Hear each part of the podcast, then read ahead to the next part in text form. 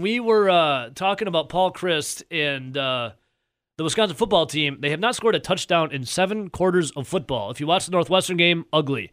Uh, th- what that was the first quarter where uh, Graham Mertz hit Chimere Dike, and then it all went downhill from there. Yep. If you watched against uh, Indiana, wasn't wasn't pretty.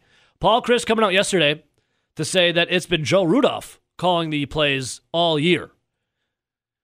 My question is, Paul Chryst, you are so good at what you do. You're a great offensive mind. You're a guru at offense. Why why give up RJ and Nelly? Why give up play calling if it's something that is, you know, a little you're ace in the hole, something that you got up your sleeve that you're good at. Why give up the play calling to Joe Rudolph? Is he trying to help him get like experience to get a head coaching job somewhere? I Would that be it? I don't know, but it, it just makes no sense. Um, if he's saying it's to have, you know, input across the board, I- don't think he's doing much to help play calls on the defensive side of the ball. No. So Um, could could we say, hey, Chryst, how about you take those uh, play call duties back?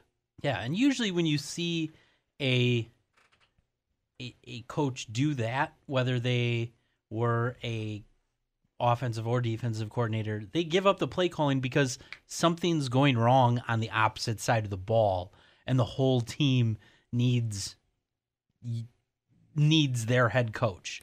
And you know, as as a whole, yes, the head coach is needed, Yes. but I mean, he's so good at calling plays. I feel like that's your bread and butter. Right. Even when he was calling plays as the head coach, it's not like he was missing anything. He was still standing on the sideline. You know, it, he Yeah. wasn't going back and making the adjustments with with the the team so he could see what was going on, and that's all you really need to do. Uh, you have a headset on, you can listen to the stuff going on, and you can talk about it while you're sitting there being focused Sure. on the defensive side of the ball too. Um, Disappointing, what- when when you give it up.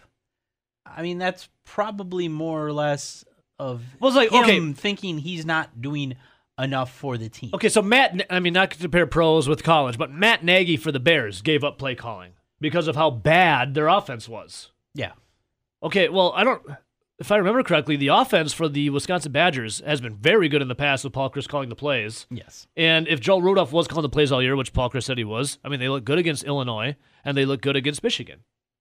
What happened? The difference a lot of between people have been looking good against Illinois. Is that what it is? the difference between Matt Nagy and Paul Chryst though is one guy firmly has the job, the other guy's on the hot seat.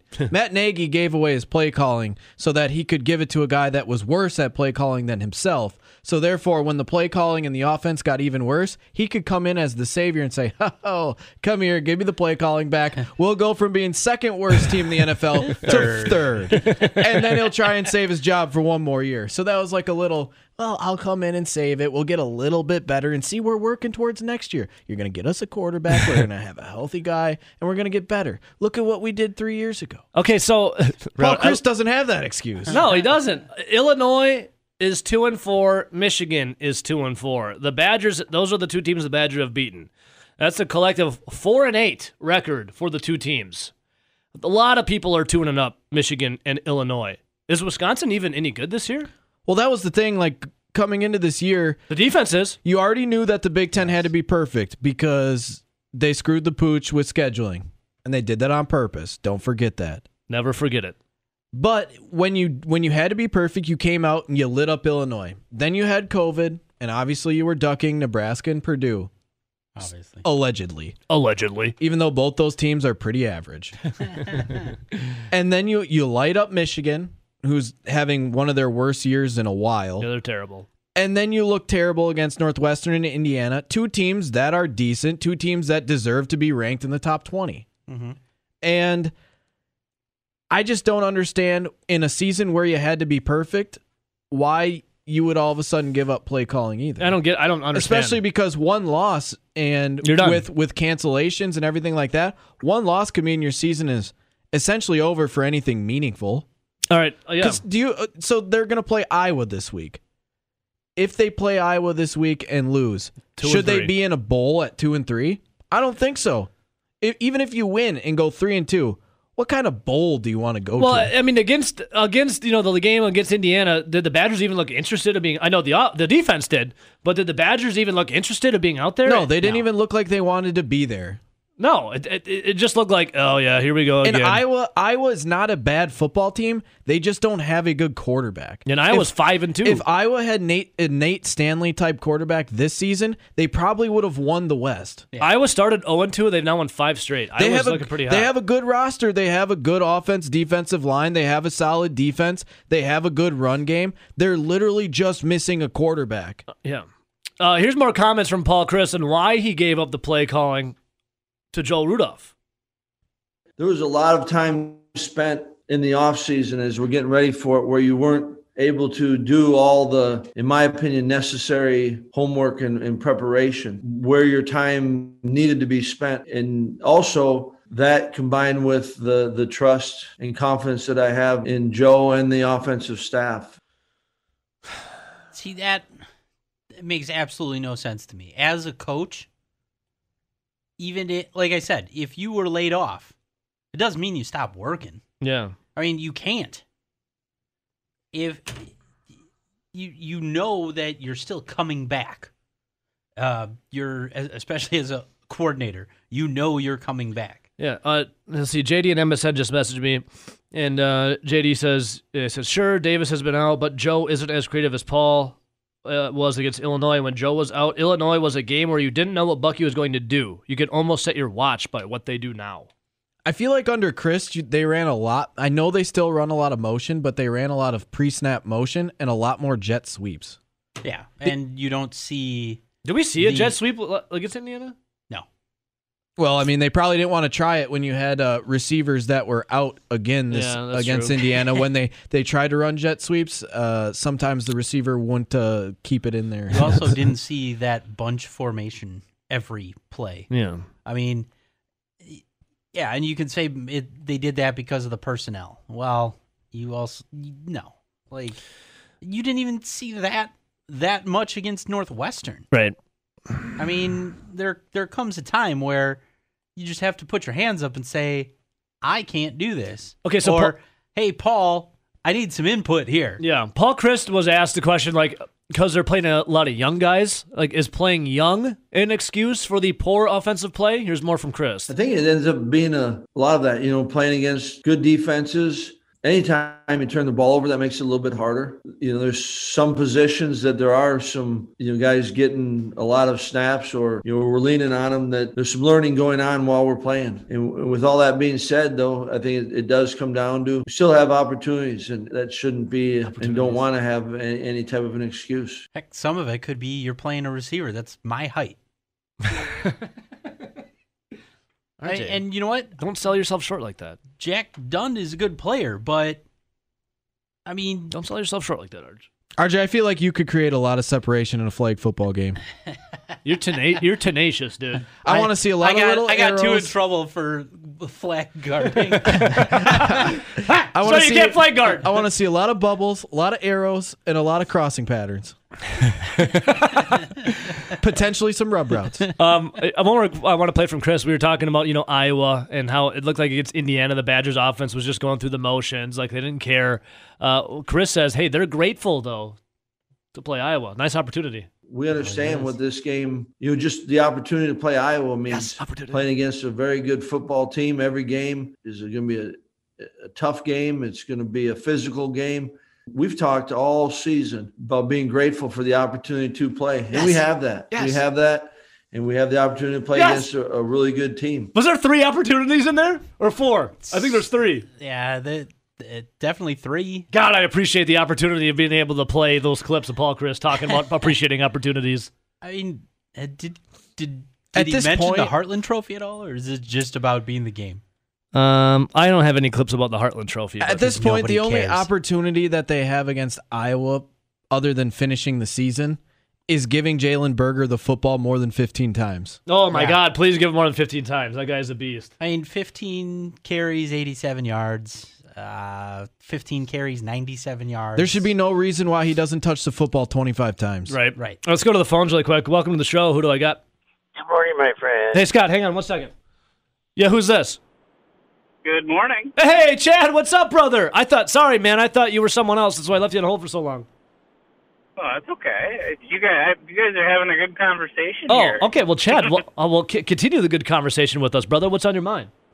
I, I think that uh, of you said the complete thing. They're they're disinterested at this point. Like they're just. It really, it really their- looked like that against Indiana, didn't it? Offensively. Well, I mean, you had like you have Wildgoose deciding to shut it down, make himself eligible for the draft. Well, he he actually had Yeah. a. Chryst admitted to it that he had a season-ending injury. That's why he did it. He wasn't going to play anyways, so there's that.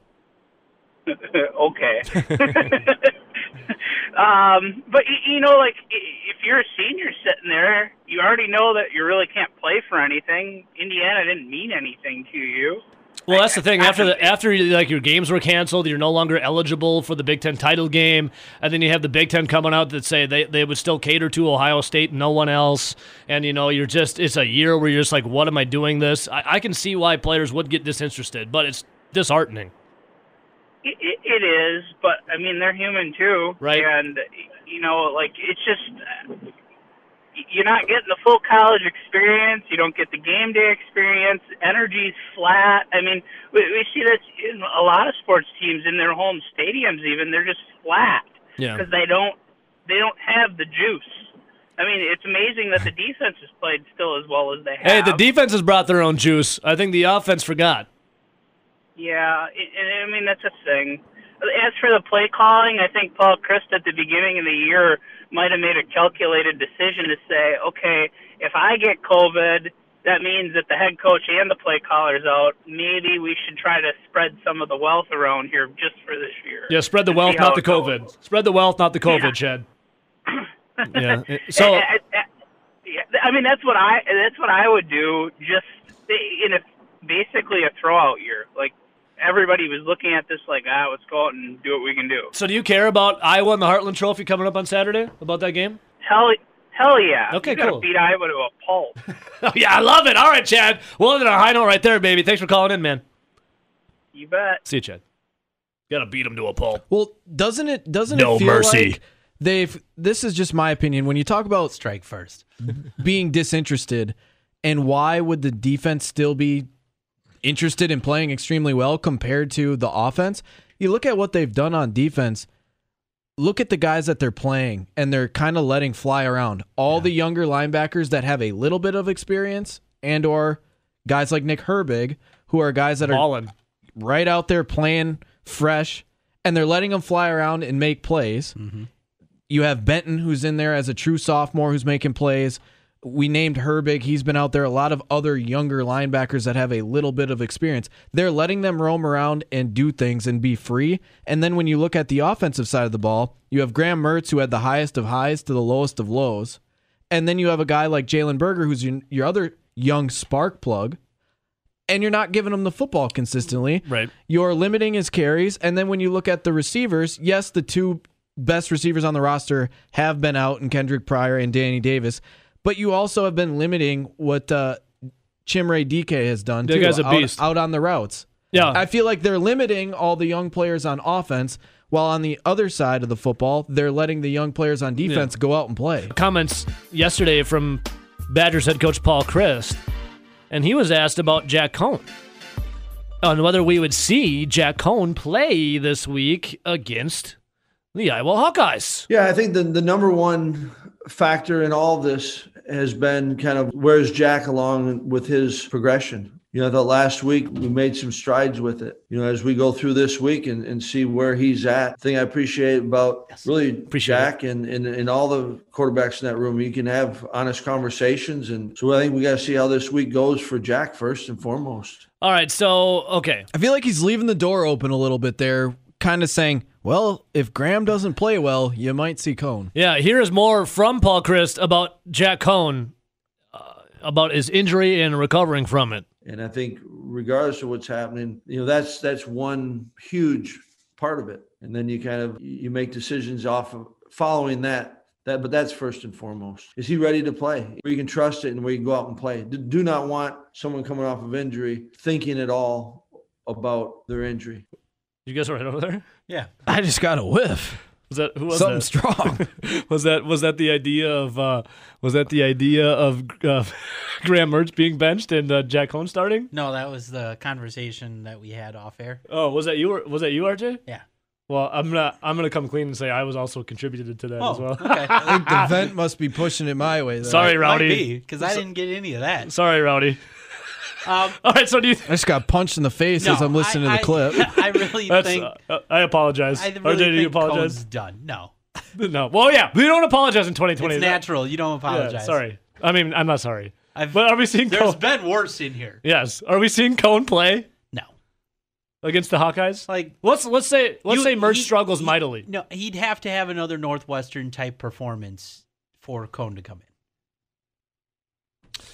Do you think? I mean, Iowa's a good team. They're five and two right now. They've won five in a row. You know, it's for the Heartland Trophy. Yeah, another top 50 defense, top 25 defense. What are expectations on the Badgers? You know, going going to Iowa, take on the Hawkeyes. I mean, obviously, I, I want to win, but uh, that the past- should be the expectation is win. What was your expectation going into the season to win the West? What was your expectation uh, after the Illinois game to Win, win the West? win, win. What was your expectation after the Michigan game to win, Win. the West? What was your expectation uh, after the Northwestern game? Beat Indiana and continue to win out? I don't know why that would change. Yeah, it's, it doesn't change. It, it definitely doesn't. I Iowa seems to be playing a little more inspired football than the Wisconsin Badgers, though, offensively, because they're winning games. Yeah, Badgers but Badgers have not scored in seven quarters. It looks you still like abysmal. the Badger defensive o- odds against this Iowa team. yeah, Um, like Rowdy said, if they had a better quarterback, they'd probably win the West this year. Yeah, they w- they Um, would. I mean, He lost them some games early in yeah, the season. he lost them their first two games. So this guy has the capability to you make him try to beat you, um, and I think you have a decent shot of keeping Iowa below 14 points. yeah. Um, it'll just be interesting to see because that Iowa defense has started to ramp things up. They have. Um, Their run game's not too bad, but Yep. look at what Wisconsin's defense has done. Wisconsin has been able to get pressure on the quarterback. They've stuffed the run, Mm-hmm. and overall, outside of some penalties, have looked pretty good in the secondary. Yeah, So Wisconsin's defense, and I I had the stat yesterday. I'll say it again because it's very impressive. Two hundred and twenty-nine point three. That's how many yards per game Wisconsin is giving up on defense. That would be the second best mark in school history, topped only by the 1951 defense that allowed 154.8 yards per game. right now the That's number insane. one total defense in the NCAA. Yeah, Wisconsin. I mean, and you know what? No matter what you say, I mean, it's divided by four games. It's divided by however many games you played. Yeah, other teams have more chances to uh, to add to their yard total, but still, you're giving up 229 yards per game. You're giving up under 20, like it's 16 points per game. Well, it's impressive as hell from the defense when you can say in a COVID riddled season where you've had starters missing that you're the best team in college Division 1 college football defensively. Yeah. And the fact that you're losing games 17 to 7 or you're you're losing games like they did to Indiana, it just shows how bad the offense has been the last two games. Mm-hmm. Yeah. And it also shows You don't even how- have to say the fact that they've they've scored just one touchdown Yeah. in seven quarters. And it, it shows where a lot of programs are having trouble with their defense, tackling, and coverage, and all that. Wisconsin is excelling somehow. yeah. Um, and you probably have to put that squarely on the shoulders of the defensive coordinator. Let's go to the phones. so real quick, yeah, real Iowa they lost their first two games of the season to Purdue and Northwestern, Mm-hmm. yet they had more yards in both games than the other teams. Yeah. Say Wisconsin's two losses. It it literally has come from their quarterback losing them football games and not Yeah. being good at what he's supposed to do. Yeah. You made an interesting comment yesterday, um, and it's it's something about the Green Bay Packers. There's there's not enough money to go around for everyone, right? But against the Philadelphia Eagles, we did see this happen. Second and seven. Big running lane, and Jones takes off into the secondary, and now sprinting down the sideline. Wiggles past McLeod, and he's all the way to the zone. denied. A 77 yard run from Aaron Jones to the house. 77 yards. I mean, what a run, Jim. And really, we talked. So there you go. Aaron Jones sealed, sealing the game with 250 left in the fourth quarter for the Green Bay Packers over the, over the Philadelphia Eagles. And the video I played, I found, well, I mean, I played it yesterday too, but Kenny Clark, who got paid in full by the Green Bay Packers, took that video on Twitter, retweeted it with a money bag emoji in front of it. Kenny Clark is championing for Aaron Jones to get paid in full by the Green Bay Packers. Kenny Clark got paid. We just saw David Bakhtiari get paid. And now there are some questions for the Packers as Aaron Jones is up, Jamaal Williams is up, Kevin King is up, and what Corey Linsley is up. My question to you, as Kenny Clark is now championing on Twitter, should the Packers pay Aaron Jones the big money to keep him wearing the green and gold? He's a running back in today's NFL. He's 26. He's 26. We've seen injury before. you would imagine that the that the Packers keep one of their running backs, right? Yes. Because they have Jamaal Williams, obviously, and they have Aaron Jones. That contracts are both coming due at the end of the year.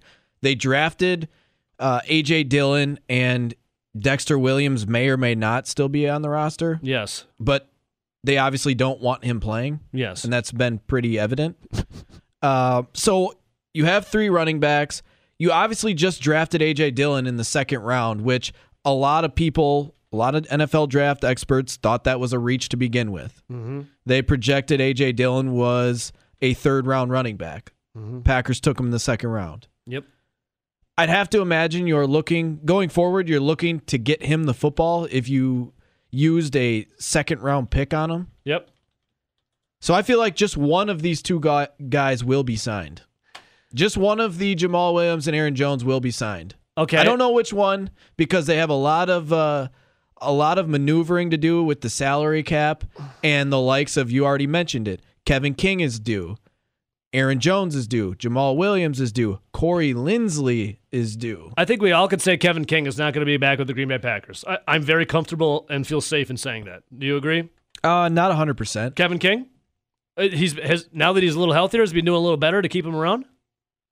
I'm not. I'm Or not go to get more money? I'm not saying I personally would keep Kevin King around, but Yeah. I'm saying when he's on the field, he's a decent cornerback, and I don't think you'd really have to pay him top dollar. He might want top dollar, but he's not. No one's health- gonna give him He's not dollar. healthy enough to receive that type of contract. He's what? What do we say? Coming into this game, he'd only or this season, he'd only played in 40, forty percent yeah. of potential games. Low 40s. since he was drafted. That's not a good number. But I could see them bringing him back on a cheaper deal, especially if he goes out there, test free agency, and goes, man, really, really, no one's giving me the money that I want. I'll Well- come back for the Packers for half the money. I mean, how much money did the Packers even have left after giving uh, Well, that's the Bakhtiari thing. the money? They gave Bakhtiari that extension. Kenny Clark They got have more Kenny money Kenny Clark earlier. that extension. Aaron Rodgers kicks in His more. kicks in here in the next year or two. So remember when we were talking about this pre Bakhtiari extension? Yeah. We were talking about how you know they had Bakhti- Bakhtiari, they had Corey Linsley, they had Kevin King, and they had Aaron Jones, who were the four bigger players that were coming up due for a contract at the end of the year, and they could probably only sign two of the four. Yeah. Well, they just signed Bakhtiari. That means they got one left. Okay, so Is it Aaron Jones? Is it Linsley? Linsley is what, 29 ish years old? He's playing some of his best football. He's been an extremely consistent center since the day they drafted him out of Ohio State.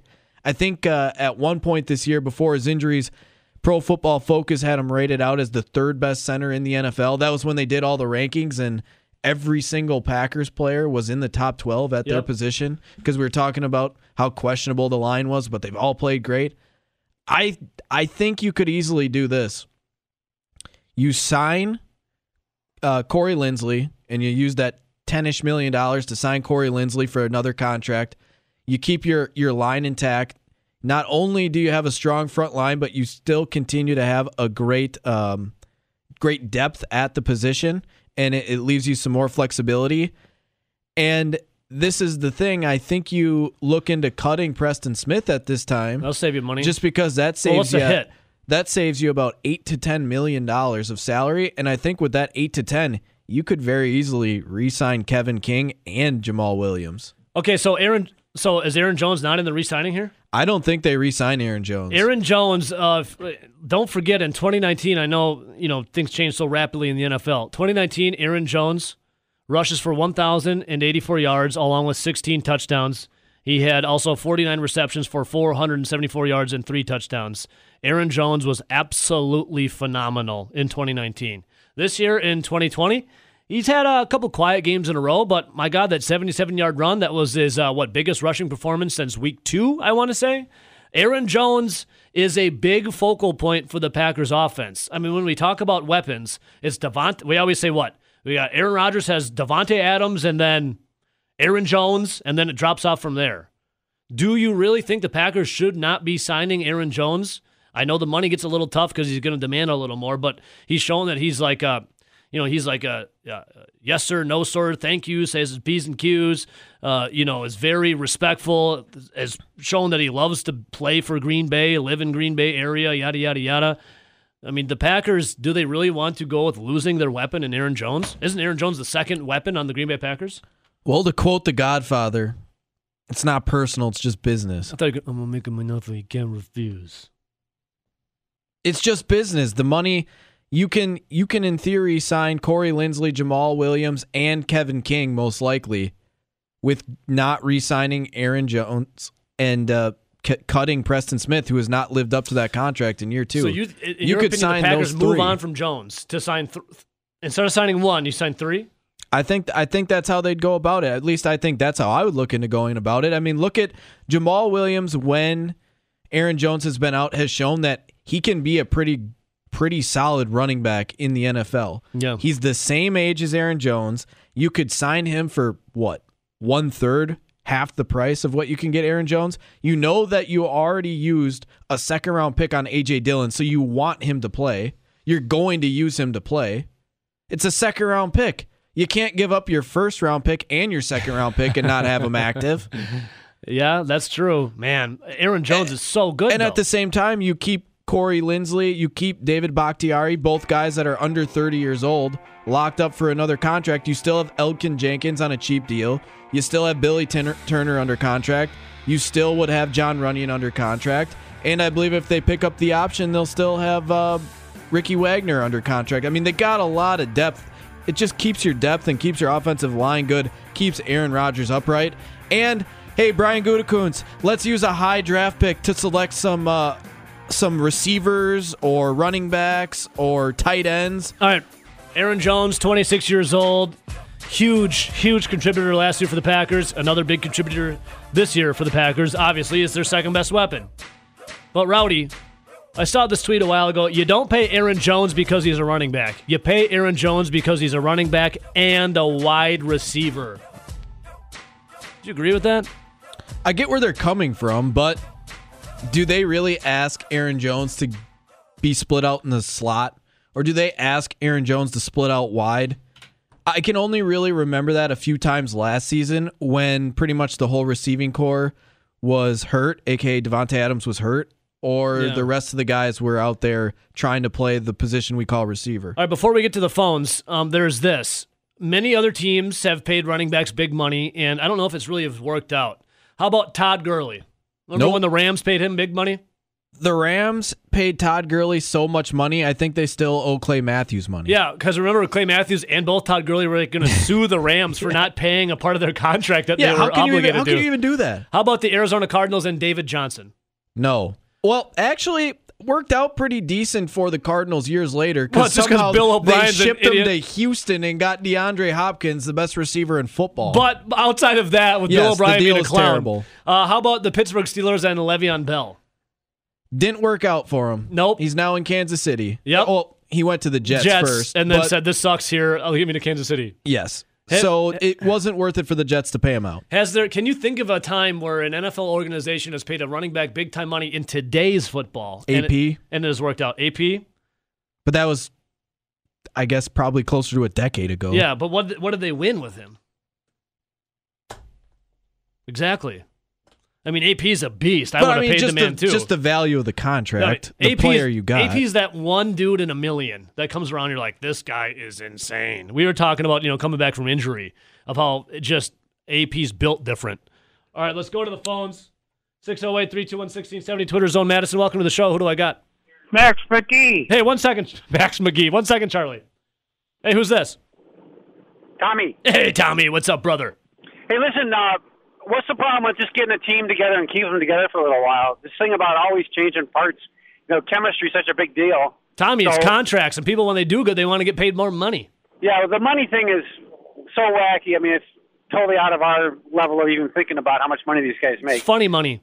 But the idea that, uh, you know, you finally get some guys who are doing something, so you get rid of them. I mean, come on, I'm so sick of that turnover. Well, the Aaron Jones is going to be wanting more money, Tom, than what the Packers probably want to offer him. That's probably why you won't be seeing Aaron Jones back at it. But who knows? Who knows? But he's also pretty good. So, Yeah. hey, whatever. Have a good day. See you, Tommy. I My think man. the other one that comes to mind didn't the Seahawks give Marshawn Lynch an exten- extension? Yeah, he did pretty well for He did pretty well, but I mean that's Adrian Peterson and Marshawn Lynch. Yeah. They're also two of the better running backs in the 2010 decade. Okay, so yeah. Uh, so are, are are we anti paying running backs money in Well, I the year of 2020, 2021 coming Well, up? Look at the guys that have gotten the money that you listed that are more recent. Other than that, other guys that are the big time names, you have Alvin Kamara just signed. Yep. So we'll see how that plays out. I love Alvin Kamara. I think he's a great player. Yep. Same. But that contract was just signed. yep. Christian McCaffrey just signed. Was it last year that huge extension? And he's already He's hurt. been hurt almost all year. And they're out. They're out of anything. They're terrible. And then uh, the other guy that has signed recently has to be Ezekiel Elliott. And Oof, he's leading in fumbles. Just- leading in fumbles, and his offensive line is decimated, Well, but he looks sucks. disinterested to be there. I Yeah. mean, that's I at this point that contract doesn't look When great. Dak Prescott broke his ankle, they said, "Screw this, we're done." But the other thing with Aaron Jones is being a running back that's 26 years old, that's going to be making his second contract. What do we know about great running backs? If you are trying to make your money in the NFL, as a running back, you have a short you have a short shelf life. You're done by 30 if you're a good one. Oh, then for also- the most part. Yeah. But but the thing is, he needs to cash in now, so he's got to get his most money right now as he turns 26. He's going to ask for a long-term deal because he knows he wants that financial security over the long Totally. haul. He's probably going to want 4 or 5 years. Packers would probably want to give him the money if it was, I don't know, 2 3 years. Right. And here's the other thing: Why'd the Packers take AJ Dillon in the second round? Someone's there, there's a reason why they took a running back in the second round. In AJ Dillon. And it's because at least one of those running backs isn't coming back. Uh, let's see here. Corey just messaged me messaged me on uh, Facebook. Says, "Morning, Ebo. What's up, Corey? Tell Nelson that the Packers need to use a high draft pick on a linebacker that can go from side to sideline and can cover along with the uh, wide receivers and tight ends." Well, yeah, it's like definitely Rowdy. What do you think about that one? I think that's. I think I think Corey's onto something. I think surprisingly Kamal Martin's played decently well. yeah, he looked pretty good uh, Sunday against the Eagles.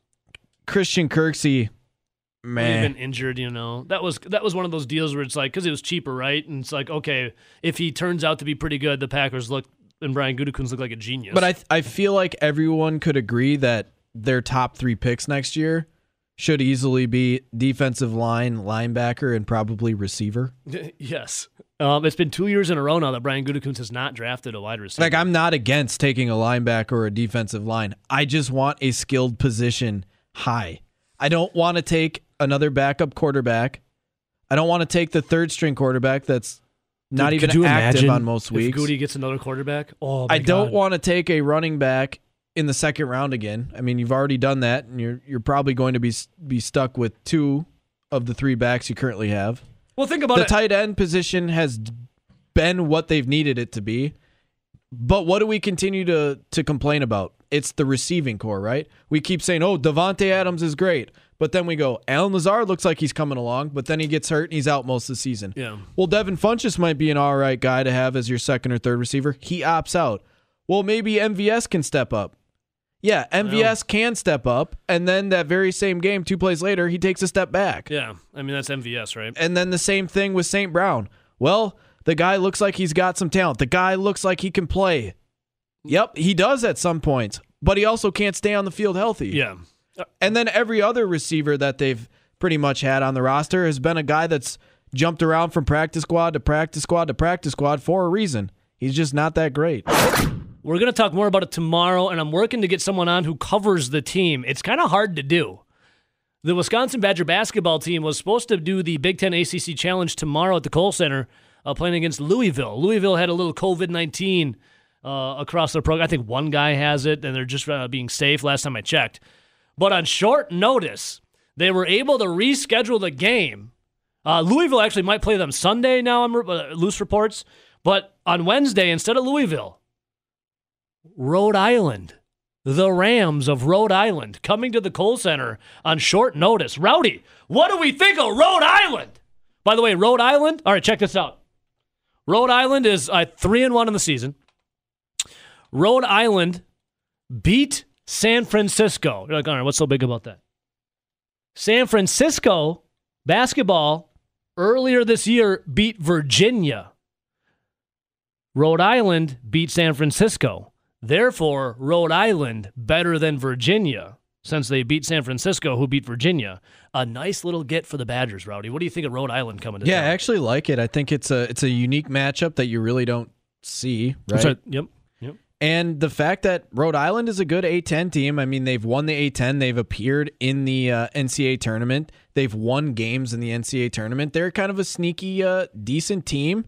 You just mentioned they're three and one. They've beaten some decent teams. Yeah, they've I like the schedule scheduling, especially in a pinch where you're coming up on a week where all of a sudden the one game you're supposed to play this week gets canceled, and you're kind of sitting there going, "What are we going to do?" You find Rhode Island, a solid basketball team, and uh, I love it. the Badgers will get another measuring stick to see where they're at. I mean, they beat up the three clown teams that they played, and they lost to the first decent, respectable basketball team that they played in Marquette on the road. It's kind of now bunch of another clowns, bring in another respectable team that could both Yeah, I like potentially be NCAA tournament teams and see where you're at because the Badgers need to get back on track. Yeah, it's this is a nice game for the Badgers. Uh, Rhode Island, the first game of the season, lost to Boston College, sixty-nine, nice to sixty-four, and then they went on three games in a row, beating South Florida, eighty-four to sixty-eight. San Francisco, San Francisco beat Virginia earlier this year, eighty-four to seventy-one, and then they beat Seton Hall, seventy-six to sixty-three. So Wisconsin says, "Hey, ain't no time to feel sorry for ourselves about Louisville canceling the game because of COVID nineteen, which, uh, I,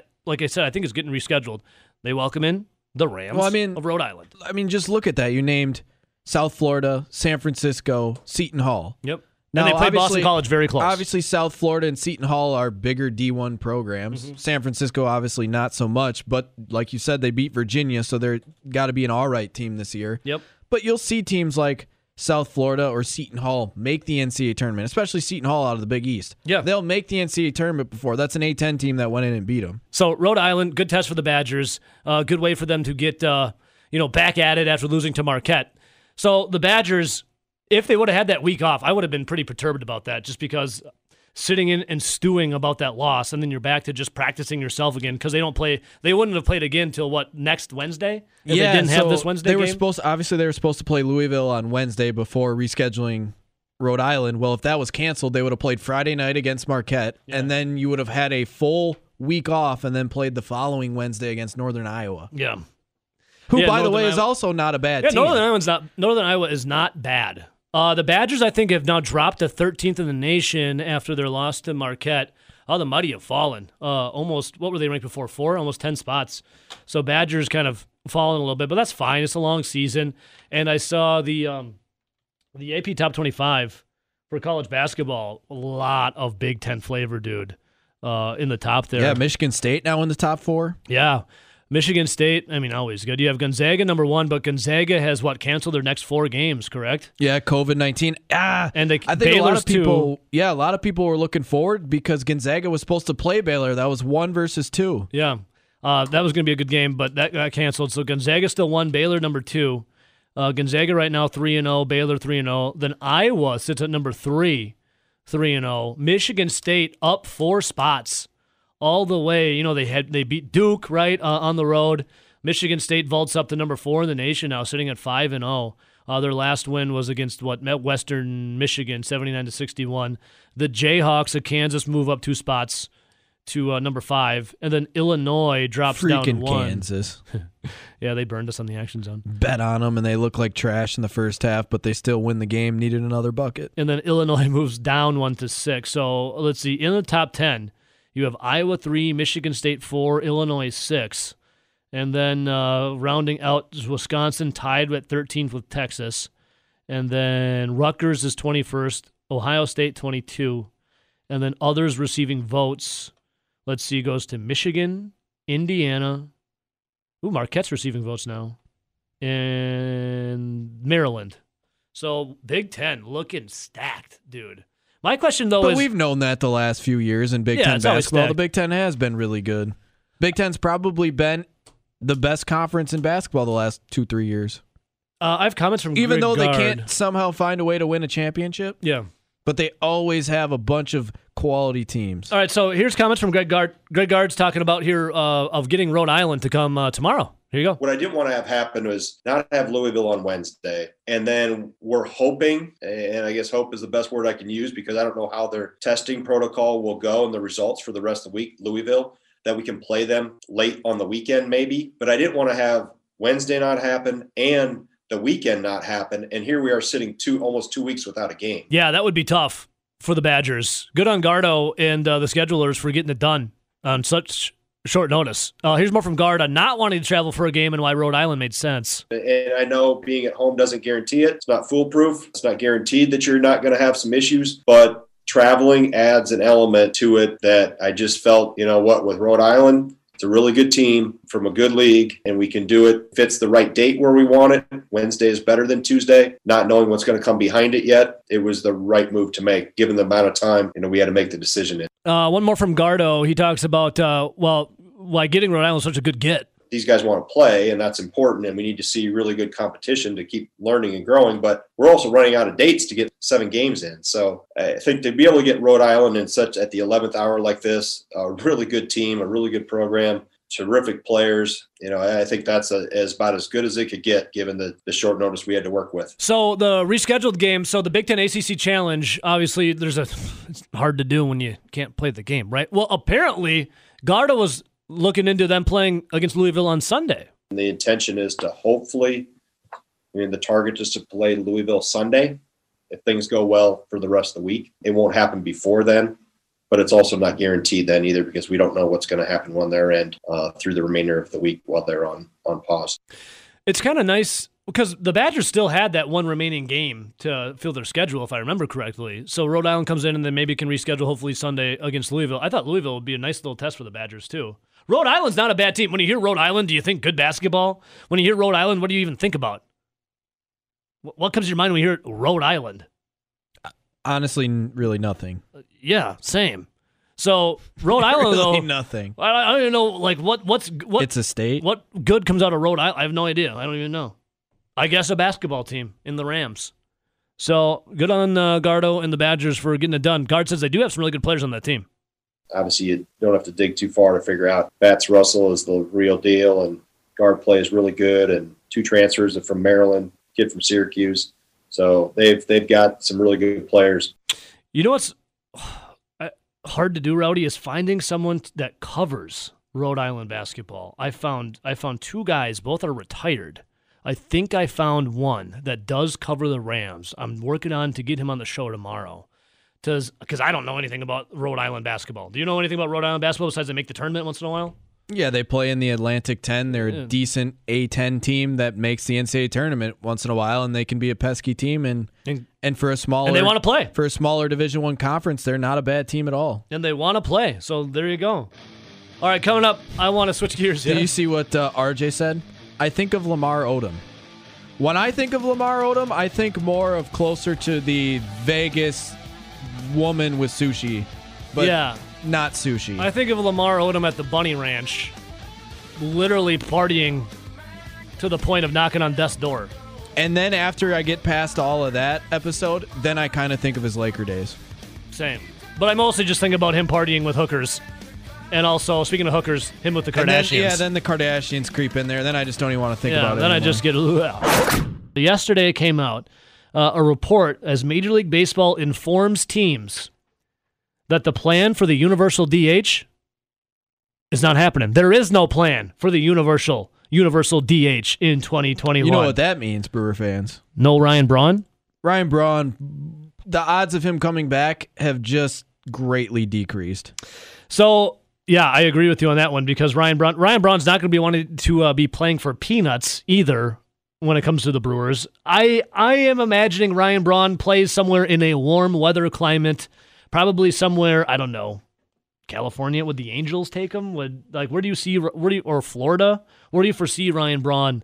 You know, ending up if he doesn't just hang it up all together. Yeah, so Ryan Braun, when the Brewers had him and he had his no trade clause, remember the only teams that he kept uh, Padres. were California teams. Yeah. Obviously, California is home for Ryan Braun. So California teams make sense.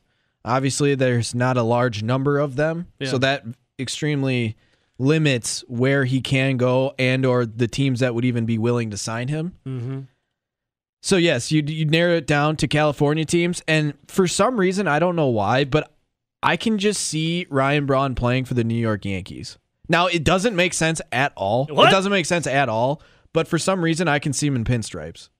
I mean, the, I mean, the the Yankees are no stranger to throwing around Yankees- money. The Yankees are absolutely stacked in the outfield, so that doesn't make any sense. Mm-hmm. Plus, if you're looking at DH, they have plenty of other players that could fill that role too, and probably could do it better than Ryan Braun could at this point. Yeah. But I don't know. There's just, for some reason I can see Ryan Braun in pinstripes. Would you have that in like a fever dream, or is your beard hair growing into your brain?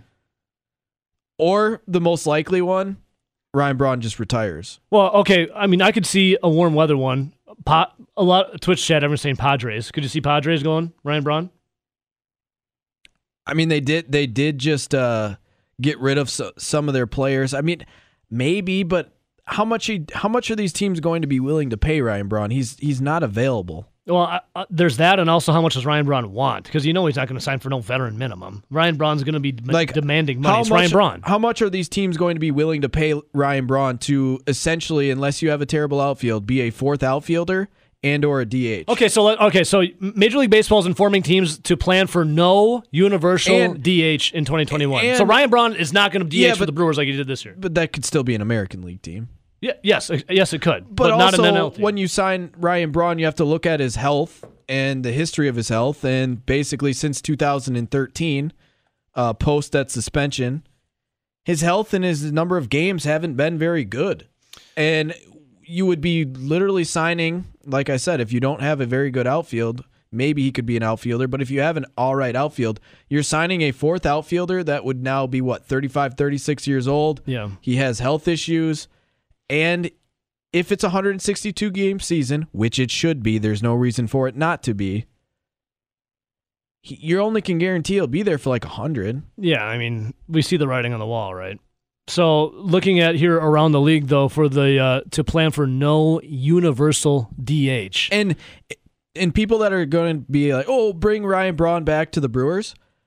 It would have to be for such minimal money. Look, if go look at how the Brewers roster gets broken down with where they're spending their money, pretty much all the money that they're spending, that whole 68 million is in the outfield. It's Lorenzo Cain who's due I believe about 16 million.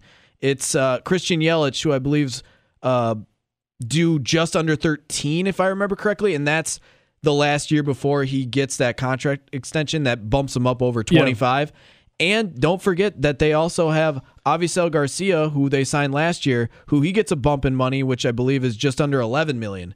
That's a lot of money between those three. That's nearly 40 million dollars out of that 68 million that are for those three players yeah, dude, it's uh, Think about that. That's that's a lot of money in just the outfield. Do you really want to sign Ryan Braun to be a fourth outfielder for five million dollars when you have other positions that you need to attend to? Look at the Brewers roster. Look, third they and- don't third base, have first a third base. baseman right now. yeah, they need question. They have a lot of catchers. They have Daniel Vogelbach, who currently is their first baseman. That yeah, he's played a little bit of first base, but primarily has been a DH in his career. They, Yeah. they have right now their starting third baseman is prob- probably Luis Urias, who by trade is a shortstop middle infield. All right, let's go to the phones really quick. Welcome to the show. Who do I got? This is Thomas. Hey, Thomas, what's up, dude? Well, I'm just thinking the Brewers traded away Corey Knebel, so they should have that money right back to fill in a spot with Ryan Braun. You want Bronny to stay forever, Thomas? Braun has got to be there till he's 50. What are you going to do if he's wearing a different uniform? Oh boy, I don't know. Would you root for that other team? I don't. It depends which team. Would you Would you wear the jersey? Thomas, question: If Ryan Braun theoretically played till he was fifty, over or under the amount of games he would play set at fifty? fifty. It, it'd be way over.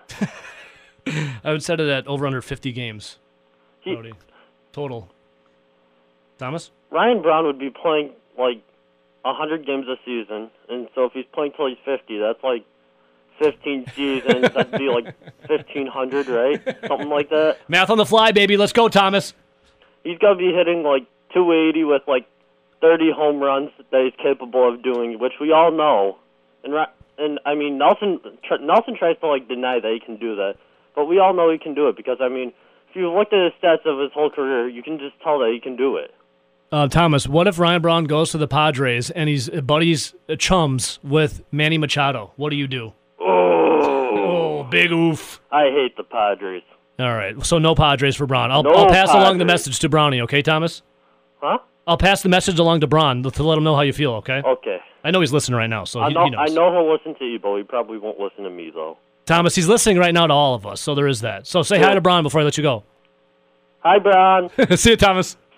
Could All right. you imagine Ryan Braun? So you know when your dad would go out and have a catch with you out in the yard. Hey, and son, he's you wanna have a probably- catch? He's probably trying to sit on a bucket. He's probably not too eager if you short hop him to really to really go stop it. If you if you throw it over his head, he's probably not too eager to jump up and get it. Yeah. Can you imagine Braun at fifty? That guy would have like a oblique strain and be in a wheelchair. He's like, all right, all right, little, all right, little Nelly, you got to throw it right to me. I don't want to move. Just throw it right in the mitt, right here. I'm not moving. When we were when we were in uh, seventh grade pony league, we had three teams split into three teams, which never should have happened because they were spread so thin. There should have been two. But anyways, we had a, a coach who was like a, a dad that was like a helper. You know, he, he wasn't the coach or the the assistant coach, but he was kind of like the guy that would help. yeah. He would always do uh, the outfield for outfield drills. And if you didn't hit him right here in the mitt, you threw it a little low, no effort to scoop it. You had to go get th- it? If you threw it high, no effort to really reach it above his, you know, shoulder. And then you had to This run. This is when you were it. in. This is when you were a little kid. Yeah, we were like 13ish. Did you ever think how old was the guy? Eh, probably at the time like mid 40s. You think he just hung over from the night before? He's like, oh damn it. It was just hilarious because there was like, if you didn't put it right there on his mitt, there was absolutely no effort to get it. He's and like- then he'd be like, well, you know, Johnny's Uh, up get next. your cardio get in. it." Go get your cardio in, little Jimmy. I ain't moving. Had too many Bud Lights last night. Thanks again to our guy, Troy, the Pipeline of the North, for the wonderful Christmas gift he sent uh, Nelson and I. I found his address. Troy from Sturgeon Bay. I always screw up on my door counties up there. Sturgeon Bay. Thank you, Troy. Appreciate it. My man. I knew it was a bay because you always say Fish Creek, Yeah. and then he always says insert bay, and I couldn't remember which one it was. Sturgeon Bay. Three. All right, Nelly. So I think you just like visiting Fish Creek. Well, I mean, they're all like together up there. It's all just a hop, skip, and a jump. Door County, fun stuff, man. All right, so uh, speaking of things that I don't know how fun it is, uh, you you had d- quoted this tweet on your Twitter account at rowdy underscore razor, and I chuckled because I thought the same thing. Buster Olney tweeted out about the NL Central uh, uh, money wise. He says, out of the NL Central, the Reds are cutting payroll, the Cubs are cutting payroll. The Cardinals are managing payroll. The Pirates are rebuilding. And the Brewers, he proclaims, Buster Olney. The Brewers are, quote, managing payroll. Um, aren't the Brewers cutting? aren't the Brewers cutting payroll? Managing payroll for the man- Milwaukee Brewers. What is Buster Olney looking at? What is, has he been drinking with Charlie? Did Buster Olney dip into the ice house that What? Charlie's now into? Um, I, how Okay. it- how could you say this is managing payroll? I mean, if we're going to look at this i- in a certain way, I guess we can say they're adding payroll, right? Because technically their salary cap was only or their sal- team salary was only about 41 million because everyone was paid about 37% of what it was. Yeah. So technically they're going to pay more, I guess if you want to look at it that way, but no no no. if this was a full 162 game season last year in 2020, the Brewers payroll would have been about 112 million dollars. Yes. This year in 2021, the current payroll is a little below 69 million dollars. Nice. It's 68 and change. We'll I don't round up know, to 69, I don't know how you can go from 112 million to 68 million and say it's It's managing, payroll. How, uh, uh, listen, I would wh- whatever he's smoking. I'd like to try some of it. If you could talk me into the Brewers are managing their payroll by just oh, slashing hey. year in and year out, yeah, I'm I'm down. If you can go down about $43 million and call it managing payroll, now they're going to sign some people, so they're not going to sit at 68 million. Yeah. But they're not going to get remotely close to the 112 million. No. I don't foresee that happening. no, neither do I. I mean, the owner and David Stearns have both been vocal about how they only have a limited supply of money this upcoming year because of COVID and because of not having fans in the stands and because of not probably being able to start the season with fans in the stands. But let's just think of it if we're look, we're talking in Buster Olney terms. He says a 43 million dollar downgrade in salary is managing, Managing payroll, payroll. then how come if you were at 112 million and you spent 43 million, which obviously that would put you at about 155 million? How could 155 million of a salary not be considered managing payroll? Because I'd like to see him spend 155. Yeah. Oh, yeah. Same. Well, that's not happening. No way in hell. No. What I think it was a couple years ago. I think uh, our guy Becker and myself, or maybe it was another buddy, and I was Hey, talking to him about, and it was uh, the 2019 season where they really expanded their their wallets. You know, they're like, oh, we're at 135 ish million dollars. Mm-hmm. That was their their salary for their team. And we were talking about how yeah, that's the biggest the Brewers have ever spent. They're going for it this year. They they kept uh, We're going all in. Let's go. They signed Grandal. Like they're going for it this year. And someone posed a question. I think it was Becker, but I can't remember for sure. How much do you think the Brewers could actually shell out there Yeah. if they wanted to and still make a little bit of a profit? Yeah, not like kill themselves. And my answer, which I thought at the time doing some math, crunching some numbers, I thought my max out answer for the Brewers, if they were going to be competitive, shell out money, and people were going to come and watch it, 150 ish million dollars. Mm. That's what I thought they could max out at. yeah. 68 million's a far cry from 150.